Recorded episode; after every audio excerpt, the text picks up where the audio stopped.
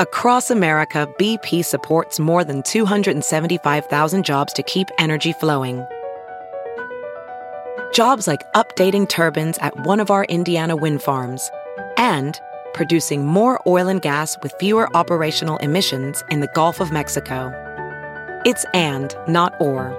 See what doing both means for energy nationwide at bp.com slash investing in America. Welcome to the Pulse of St. Louis. I'm Jasmine Huda. A group of teens from the St. Louis area will be meeting face to face with police and prosecutors in Memphis, Tennessee. It's all part of an organization's mission to educate and empower young people from the St. Louis area about civil rights events, past and present. The organization is called Humanity in the Middle. A couple of years ago, the group visited Tulsa, Oklahoma. They met with city leaders and they visited historic sites, including the site of the Tulsa Race Riot of 1921.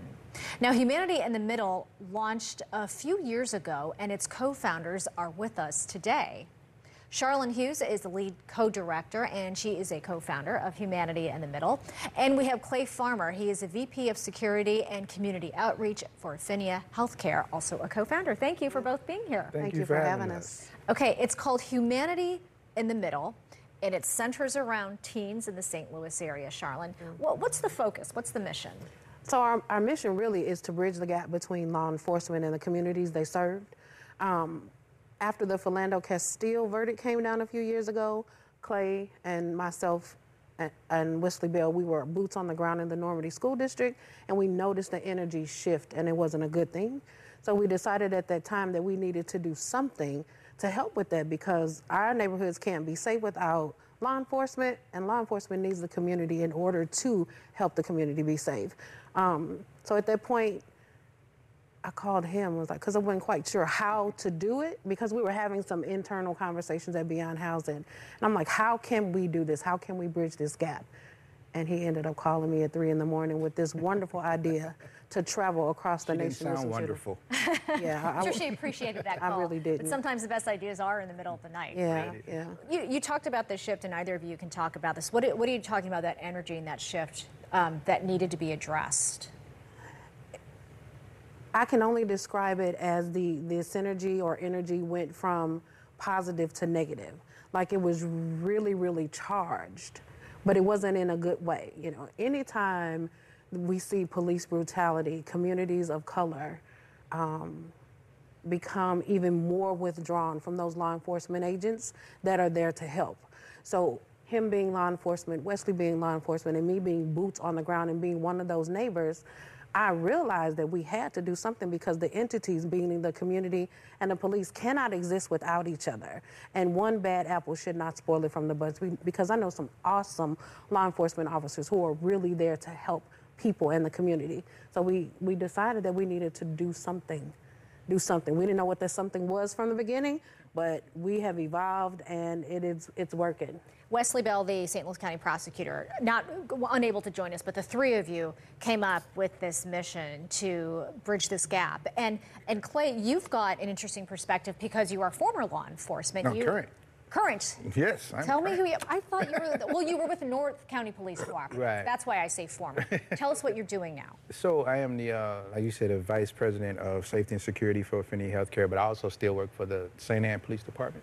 I did not uh, know that. Yeah, you're welcome. Wow, I'm being corrected here on TV. but uh, but I do want to get into this because we have video from your visit to Tulsa. Yes. Tell us about that trip and why it made a difference. It was amazing. It was an amazing trip. Um, one of the components that we added was that we get to meet with the uh, local law enforcement. So we got to meet um, the, the police chief. If you all know about Tulsa, you you know um, they have the first 48 detectives that they follow around. So the kids got to follow the detectives around. They got to interrogate. They asked me to come work with them, but I was like, you know, I can't. Yeah. I'm busy. Um, but just that whole experience, we met with the prosecutor who actually was from here. Um, he had moved there several years ago. Mm. Um, so the kids were amazed by that. But then they got to see outside of St. Louis what goes on, right? And so we had just some positive conversations, and we look forward to doing it again this year. You select the teens to be part of this experience? So we require the, the, the students, the scholars, to write a 500 word essay on a black person event that has impacted their lives. They have to submit three references, you know, can be pastors, uh, teacher, just anyone. Plus, they have to do eight hours of community service before they leave. So that's once they're selected. But it's the essay process. Oh, we did, we added an interview component to it this year. So we mm-hmm. read their essays, read their references, interview them, and then our team makes a decision. And what do they talk about in their essays? Well, before you say that, it's all expense paid. I don't know if we said that. Mm-mm. The entire trip yeah. is the kids pay nothing except when we go to the mall I'm not buying you some Jordans, but all the excursions, the, how, the, um, the food, the meals, everything, yeah. everything is covered for them. So they actually pay it back by doing that community service. Mm-hmm. That's great. And, and, and then these essays, tell us about what, how, you know, what's the topic or?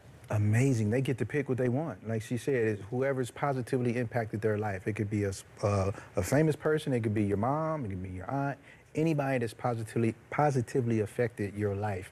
And us reading them I know she gets mad. I just never sleep. I just don't. so I'm quick to call her at two in the morning and say, "Oh my God, you got to read this essay that just came through. It is amazing." And so these kids just never cease to amaze us well, every single year. We actually had a scholar who wrote about his father. Yeah. And it really brought me to tears um, because he was saying how much of a role model, how he's seen his dad go through the good and the bad and the ugly, but with such character that he really didn't know the bad and the ugly. Mm. So his father really covered him. His father really uh, taught him how to be a man.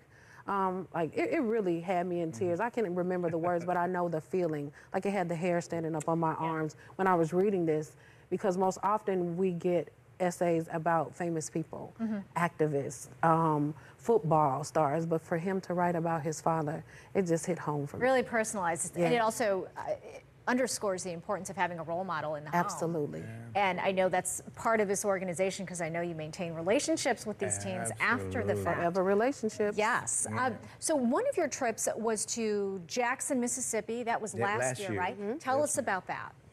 Again, an amazing trip. The only thing that I what are we seeing here? was a little upset about was we didn't get to meet Coach Prime, football coach at Jackson State, uh, because of the water issue. But other than that, we um, we visited the Medgar Evers home. And that's what we're seeing uh, here. yes, that's uh, And tell man. us who Medgar Evers was. Medgar Evers was a civil rights activist in um, in um, Jackson. Um, he uh, was boots on the ground um, and getting people registered to vote. Um, and then he was brutally killed um, coming home from work. He was shot and killed in his driveway. And that's where you see Farrakhan is talking to them now. We visited the courthouse where the Emmett Till case took place. Mm-hmm. It was an amazing. There, what was it like? Tell us how. It's one thing to read about mm. it in a history book, but to actually visit the site, a landmark. What is it like for them? Everything is still the same there. The courthouse, they still use it. The only thing that's different is they've in, um, enacted central air. That's, that's it. it. Um, but to hear the stories and how they let him go back and forth home during the trial or go eat and it was very moving for the kids as well. So, you know, when you get juniors and seniors emotional sure. and speaking out, like that's how we know we're making a making an impact. I want to hear one of the chaperones from the uh, Jackson, Mississippi trip. I believe his name was Farrakhan. Farrakhan and, This is him talking with the students at the site. Mm-hmm. Uh, this was Medgar Evers' home. Yes. Correct. Let's listen in. His wife had to run outside and see him laying on the ground, right? All you hear in the house is pop, pop, pop, pop, pop, pop, pop, right? They say six shots. Six shots. Uh, ran right behind him. What was it like for everyone to hear that?